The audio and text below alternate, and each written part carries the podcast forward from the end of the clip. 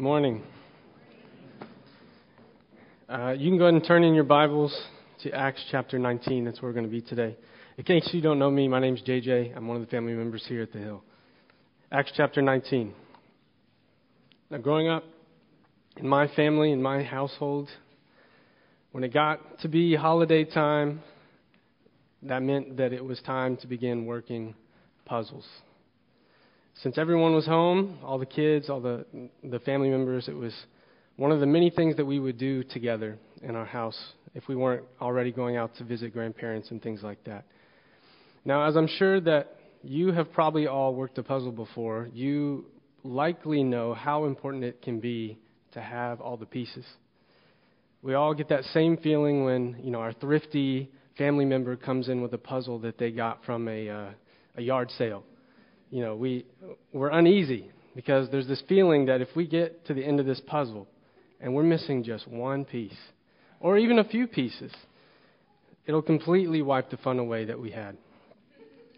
And this is even more true if those pieces that we're missing keep us from seeing the picture that we're trying to put together. Last week we heard Jimmy preach from Acts chapter 18. It ended with information about a man named Apollos who we gathered was a believer in Christ. He taught accurately the things of Jesus. He only knew the baptism of John, though he was given some instruction in the way.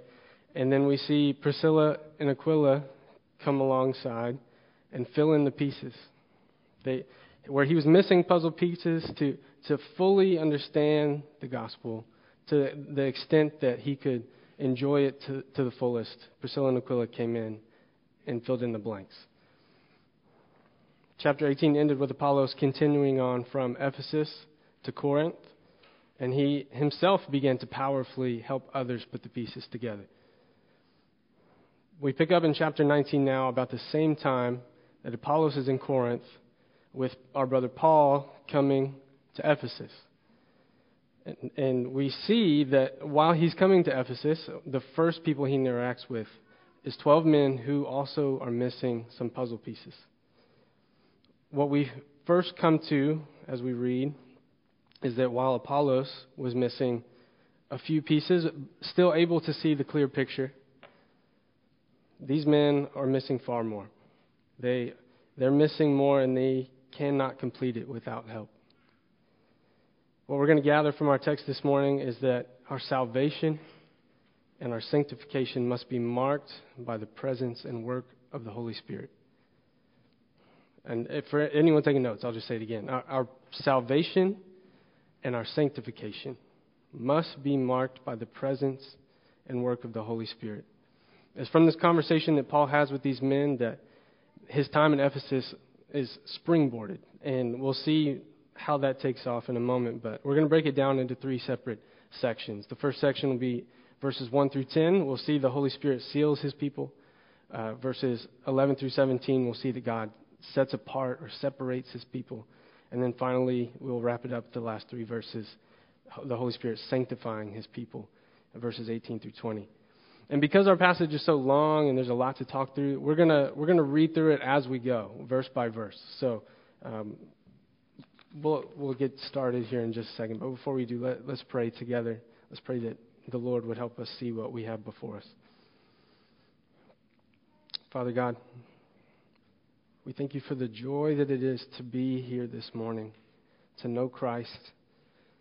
We thank you for the joy that it is to know that he paid the penalty for our sin, that while he hung on the cross, and he claimed it is finished, and he passed, that he did not stay dead, but that he rose again.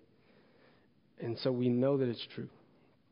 We thank you, God, for the joy that it is that we now can live this life for you by the power of the Holy Spirit. God, I pray that this morning as we look at the Word, that you would help us to truly see what we have here. Help us to understand. Lord, give me the ability to speak clearly. And God, let our hearts take it in and be changed. It's in your name, Jesus, we pray. Amen. All right.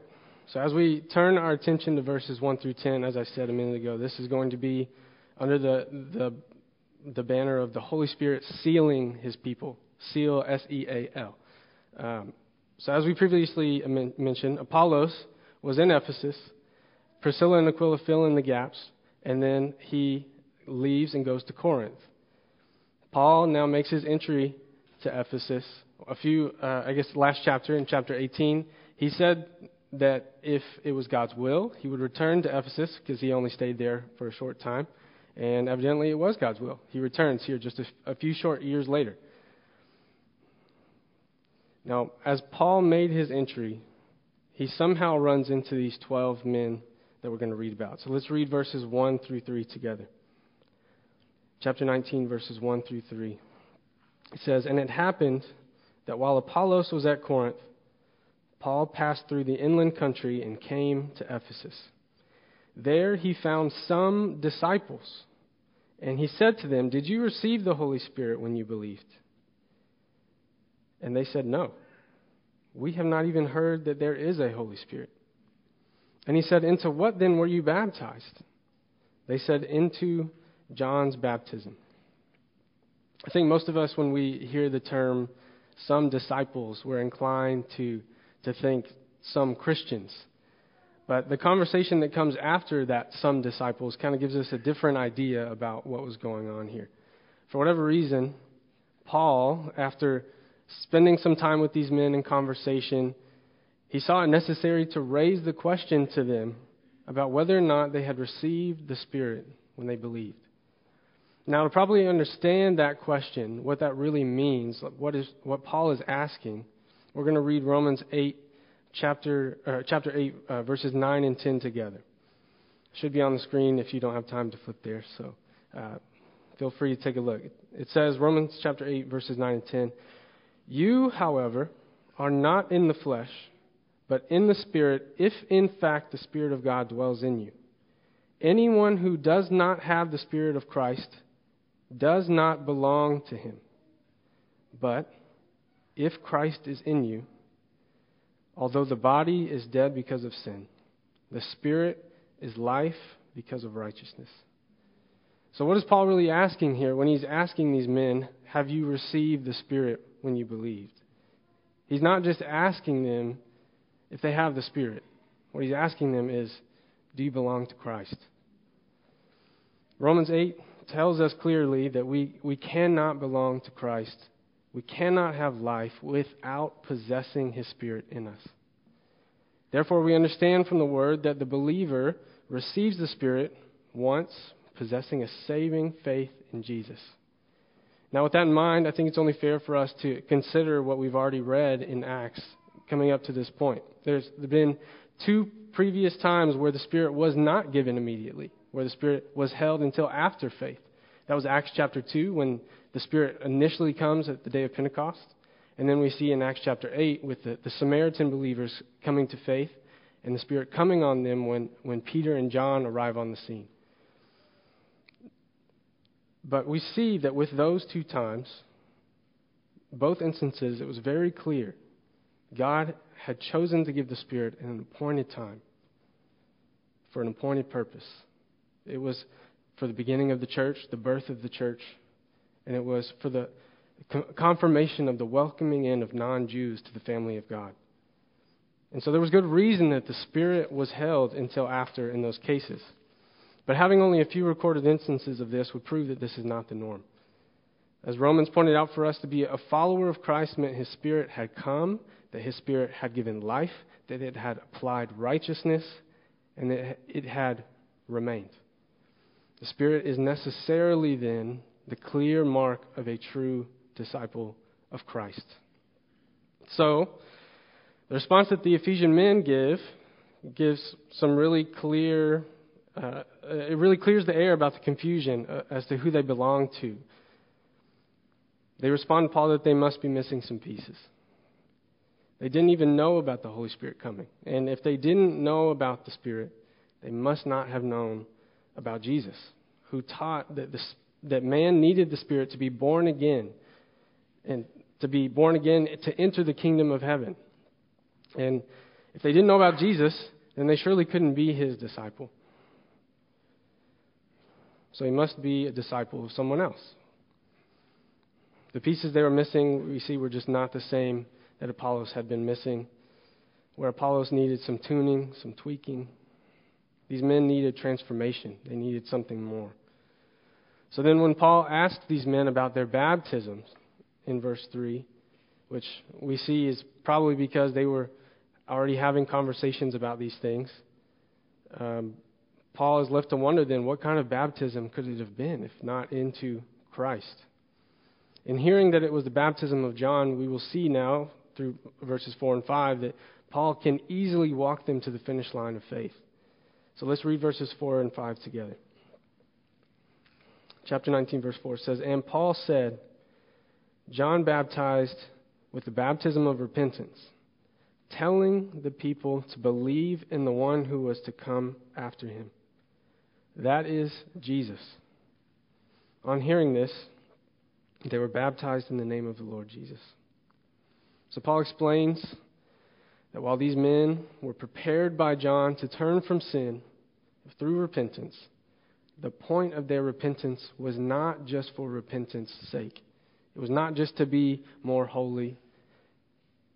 But the disciples of John were meant to repent from sin, to turn from it, to be spiritually cleansed in preparation for the Messiah that was to come. And Paul shares very clearly, straightforward, he has come, and his name is Jesus. So the reason that these men had not yet received the Holy Spirit, the reason that they couldn't have been New Testament Christians, is because they had not yet heard of Jesus, effectively making them Old Testament saints, still looking forward, looking ahead to the one to come, because they lacked knowledge of Christ Jesus. Their prior baptism of repentance did not prove effectual.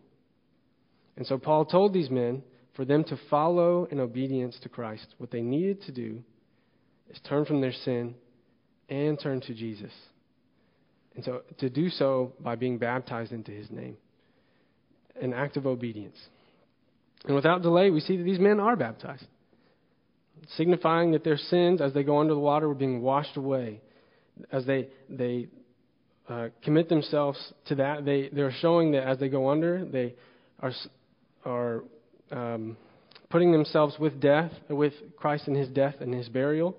And then as they come back above the water, they are committing themselves to Christ and his resurrection. And as we continue reading, we see that their faith, their obedience, it proved true. It proved to be what it needed to be. We see the Spirit then come. We see the Spirit now mark these men and seal these men in verse 6 and 7. Let's read together. Verse 6, it says, "And when Paul had laid his hands on them, the Holy Spirit came on them, and they began speaking in tongues and prophesying. There were about 12 men in all." So just as the Spirit had elsewhere in the book of Acts, the Spirit now comes on these men with power. He gives them distinct giftings that are only explicitly given in a few other places in the book, in scriptures. He's given both tongues and prophecy at the same time. And he does so to equip them for the coming work of the ministry, which we will see later is going to be to serve this blossoming church in Ephesus. But these gifts were also a sign of spiritual power. And we're also going to see later why that's important, especially, specifically here in Ephesus. So hold that thought. But while it's easy for us to get excited about these spiritual gifts, it's easy to consider how the Spirit brought it about and want to think and dwell on those things, I can almost guarantee that these men were more excited that they had now trusted in the right person. They had now trusted in Jesus, the Messiah, the one they had been hoping for. Paul would later write a letter to these Ephesians. We know it as the letter of Ephesians, the book of Ephesians in our Bibles. And in chapter 1, verse 13 and 14, this is what it says. "In him, you also, when you heard the word of truth, the gospel of your salvation, and believed in him, were sealed with the promised Holy Spirit, who is the guarantee of our inheritance until we acquire possession of it, to the praise of his glory." These men knew the reality of receiving the Spirit by faith in Jesus. And knowing that they were sealed, that they were saved, that they were now guaranteed this inheritance of eternal life. And they weren't certain of this because they had been correctly baptized, and they weren't certain of this because they had correct doctrine, and they weren't certain of this because they now had these new spiritual gifts that I'm sure they were excited about, excited to use for the Lord. But they were certain of this because they had placed their faith in Jesus, the true Messiah. And in doing so, the Holy Spirit had now sealed them. He had indwelled them. He had marked them children of God. And he had marked them with an inheritance of eternal life awaiting them. He had begun to change them from the inside out. So I would ask you today, do you know this reality yourself? Have you, like these men, understood that your sin has put you in opposition to God, that there's a problem, and that you're part of the problem? And have you understood that your best efforts and even your greatest, most consistent religious actions cannot undo the brokenness that you and I have brought about? And have you understood that it is Christ Jesus that has come, that has bled, that has died, and that has risen for you? And that he's done so to pay for your sin, to bury it, to put it away, to give you eternal life, where he took death, to give you eternal life instead of the hell that you and I deserve. Have you received the Spirit who seals us in the faith? Have you received him in the great transformation that he brings? Have you been born again? Does your life look different than when you had first believed? Do you belong to Christ? Do you desire to obey him out of the thankfulness of your heart?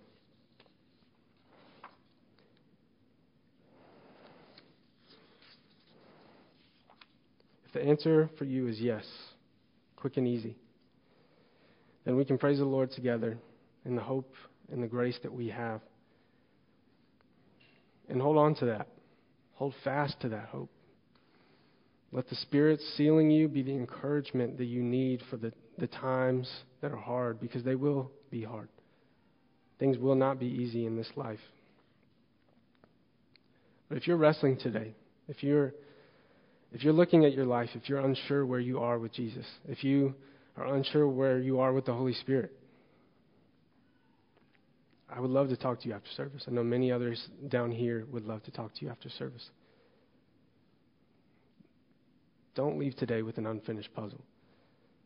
We don't have to make excuses. We don't have to let this go by. There's no need to wait. Come to Jesus.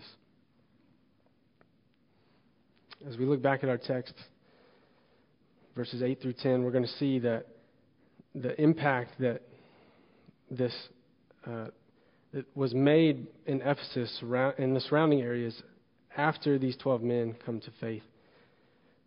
So let's read verses 8 through 10. It says, "And he entered the synagogue," he being Paul, "and for 3 months spoke boldly, reasoning and persuading them about the kingdom of God. But when some became stubborn and continued in unbelief, speaking evil of the way before the congregation, he withdrew from them and took the disciples with him, reasoning daily in the hall of Tyrannus. This continued for 2 years, so that all the residents of Asia heard the word of the Lord, both Jews and Greeks." So as Paul normally did, when he entered a city, he went to the synagogue. He began to proclaim and preach that Jesus was the Christ, the Messiah that had come, the one promised in the Scriptures. And just as the world had rejected Jesus, and just as the cities before this had rejected the message of Paul, we see here that Ephesus was going to be no different. As Paul reasoned with them, as he made his case for Christ, some continued on in unbelief, even going so far as to publicly slander the way of Jesus. Now, Paul could take the hits himself, but he was not going to stand for the spotless Christ to be made evil in the sight of others. And so he withdrew from the synagogue. He took his disciples with him, And he went to a public place. He went to the hall of Tyrannus. And because of the public nature of this meeting place in such a prominent city, Ephesus being the Roman capital of Asia at the time, because of all that, the word says that after only 2 years, all of Asia, all around, had heard the word of the Lord. Now, this is not the Asia that we know today, so I'll say that, but this is still an impressive accomplishment. This was a large area for word-of-mouth communication. Just as the Spirit had used the persecution in the early church to spread the gospel, here the Spirit again uses the sin of man to elevate Christ. And so as we move to our next section of the text, we're going to see that this message, the gospel, was not just going out as one message among many, but that the Spirit was elevating the gospel message by empowering Paul to do great miracles. We're going to call this section the Spirit separates his people, or the Spirit sets apart his people. We're going to begin just by reading verses 11 through 14 together. So verse 11, it says, "And God was doing extraordinary miracles by the hands of Paul, so that even handkerchiefs or aprons that had touched his skin were carried away to the sick, and their diseases left them, and the evil spirits came out of them. Then some of the itinerant Jewish exorcists undertook to invoke the name of the Lord Jesus over those who had evil spirits, saying, 'I adjure you by the Jesus whom Paul proclaims.'" Now, as Paul preached the gospel message, as we just read, the Holy Spirit accompanied the message with miraculous works. Sickness was cured, evil spirits were expelled, and all this was done with just amazing ease. Paul had only to touch a cloth, and the miraculous would begin to take place. And this should remind us of how in the Gospels we see Jesus, he's walking along, and the hem of his garment is touched, and the woman is healed. And it should remind us of what we read earlier in Acts with Peter. As he walked down the road, his shadow would fall on people and sickness would be cured. But as we have seen in the Gospels and in Acts, these miracles occur with the purpose of validating the gospel message. These things were not truly being done by Paul alone, we know that, but they were being done by the Spirit of God through Paul. And God would not do such thing through a man spreading lies. So Paul's message was proving true. And at the same time, the name of Jesus he preached was proving powerful. This then leads us to the curious case of the 7 sons of Sceva, a family of traveling Jewish exorcists.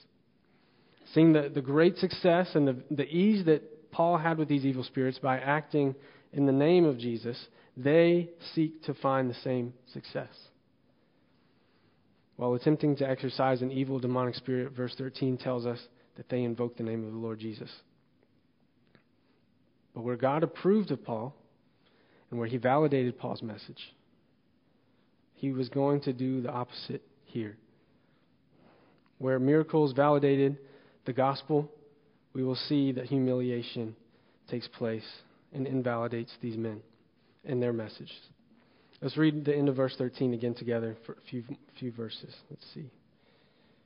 It says that they said, "I adjure you by the Jesus whom Paul proclaims." 7 sons of a Jewish high priest named Sceva were doing this. But the evil spirit answered them, "Jesus I know, and Paul I recognize, but who are you?" And the man in whom was the evil spirit leaped on them, mastered all of them, and overpowered them so that they fled out of that house naked and wounded.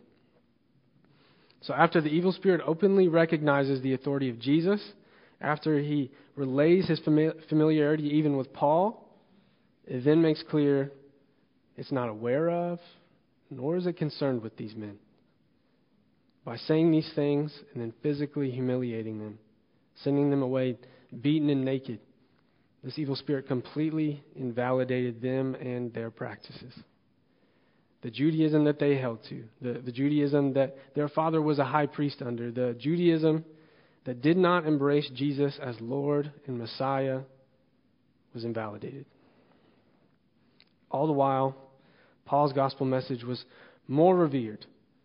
And verse 17 shows us that the name of Jesus was lifted higher and higher. Verse 17 says, and this became known to all the residents of Ephesus, both Jews and Greeks. And fear fell upon them all, and the name of the Lord Jesus was extolled. Now, it's important for us to know Ephesus was not just a blank spiritual canvas. Ephesus was large. It was important as a city in the Roman Empire. And that meant that it was full of idolatry. It was full of mysticism. It was full of occult practices. As we will see in the coming verses, it had become common for the people in Ephesus to take part in these occult practices, even owning books so that they could teach themselves and teach other people how to partake in it.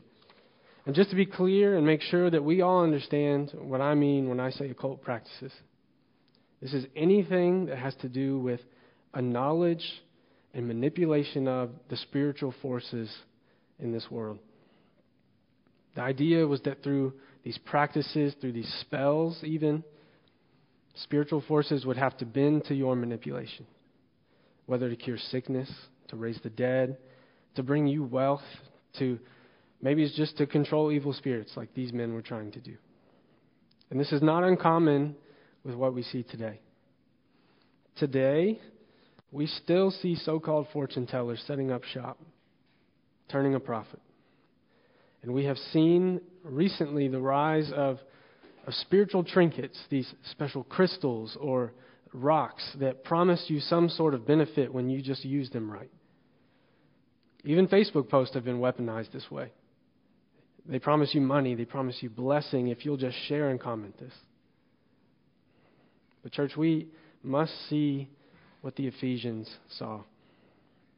The Ephesians saw the reality of the demonic and evil forces in this world, things that they had been acquainted with through their own practices. And then the Ephesians saw the authority of Jesus over all of these forces.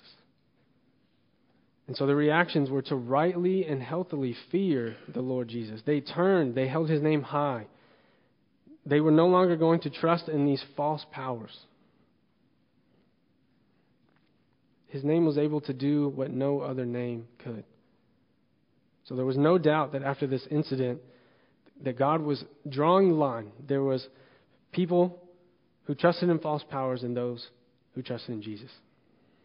And with that line drawn between Jesus and all else, we see that the Holy Spirit began to prune his church in verses 18 through 20, which we're going to begin reading. We see that he begins to prune his church, and we see he sanctifies his people. Let's read verse 18 through 20 together. It says, also many of those who were now believers came, confessing and divulging their practices. And a number of those who had practiced magic arts brought their books together and burned them in the sight of all. And they counted the value of them and found it came to 50,000 pieces of silver. So the word of the Lord continued to increase and prevail mightily. Through all that was taking place, by Paul's preaching, by the miracles that were being done, and through the humiliation of these 7 sons of Sceva, it appears that many were coming to faith in Christ. But the Sceva brothers, their failure came with an understanding that these new believers could not just mingle their faith in Christ with some lesser, demonically inspired magic practices. The Holy Spirit who convicts of sin and righteousness, who had convinced them that Christ was Savior and Lord, he went to work in their hearts. He went to the work in the hearts of the Ephesian believers. And those who had been previously practicing magic clearly saw their sin now with disgust. They saw how serious their sin was. They saw that it was something dark, it was something harmful, something that must be put away. Several months ago, there was a man in India that unfortunately, he went viral in an unfortunate way, I'll say that. The man was videoed handling and playing with a deadly snake. And he was familiar with snakes, so it seemed just another way to gain some status, some notoriety, maybe some popularity. So he toyed with it.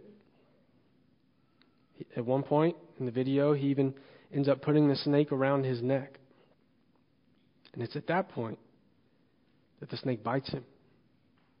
And this man ends up losing his life.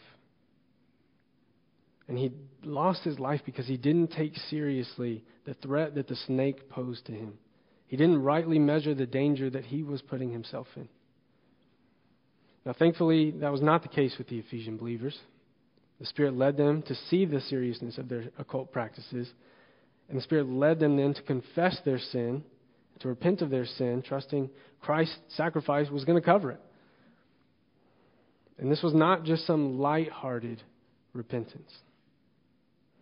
This was radical repentance.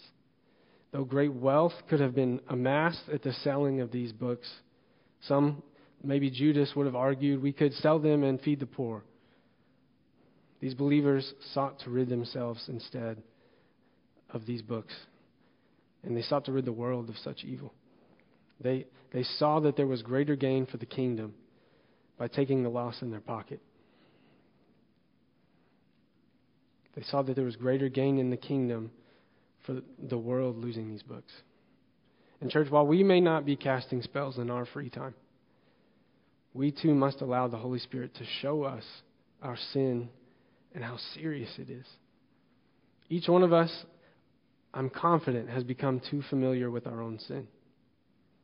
To quote a few from Colossians 3, we have sexual immorality, impurity, passion, evil desire, covetousness, idolatry, anger, slander, obscene talk, lies. This morning we read from Timothy. We heard several things as well. Like the deadly snake, we toy with it. We mishandle it. Some of us write it off as minor. It's not that bad. Some of us ignore it because it's convenient. But church, we know that it's for these very things that the Savior Jesus had to give his life, because sin brings about death. And Jesus was willing to pay the price for us. It's from these things that the Spirit now desires to cleanse us, to take away from us for our good. I want to encourage you today to pray. We're going to do that. In a moment, I'm going to give us some time to do that. And I want you to take the time to ask the Holy Spirit to reveal the sin that you've grown familiar with. And maybe it's not just one, and maybe it's not small. But more than just asking him to reveal it, I want you to ask the Spirit to give you the power through him to repent of that sin, just like the Ephesian believers did here. I'm sure many of you already have something that he's placed on your heart, maybe something you've been letting slide for a while, maybe something you've just realized. Maybe it's things that you've pushed down and tried to forget. Ask him to help you trust in the sacrifice of Jesus today, that those sins are paid for, that they've been paid for, and all you have to do is leave them behind. Ask the Spirit to empower you to leave them behind, whatever the cost may be. If that means that you need to burn your own books, if you need to throw them away, if that means that you need to go end a sinful relationship, if that means you need to go home and flush some addictive pills, if that means that you just need to ask for accountability at the cost of your pride, whatever the cost, pray that the Spirit would help you to radically repent, to turn from your sin, and to hold Jesus high, to hold him as worthy. Let your radical repentance be an act of worship. And don't miss that this repentance is an act of worship that was done together. It was done in community, before the sight of all people. Church, when we do that, when we worship Jesus in that way, when as a body we let things go so we can take hold of Christ, Verse 20 happens. Look again with me at what it says. Verse 20 says, "So the word of the Lord continued to increase and prevail mightily." As the words in evil books burned, as the hearts of the Ephesian believers worship Christ in radical repentance, it's the word of the Lord that continued, that increased, that prevailed mightily. That is what we're here for, church. To push forward God's word. To see the nations believe and worship our great God and King Jesus. It begins first with us turning from sin, trusting Christ has forgiven us by his sacrifice on the cross through his resurrection. We do that at salvation, and the Spirit indwells us. He makes us new. He allows us to take steps forward, becoming more and more like Christ. And then daily, we turn again. We see our sin. We turn again. We turn from our sin. We turn to Christ. We do it again. We do it again.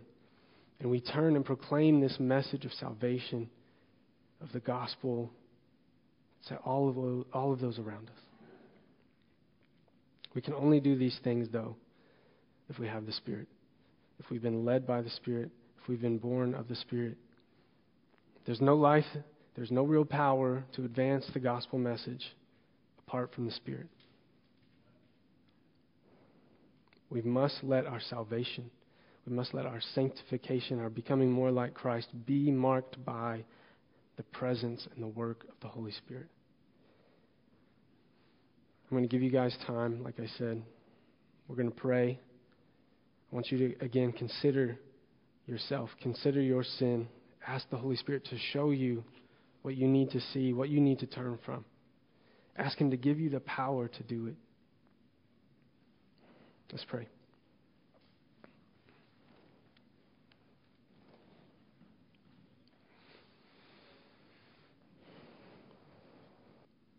Father God,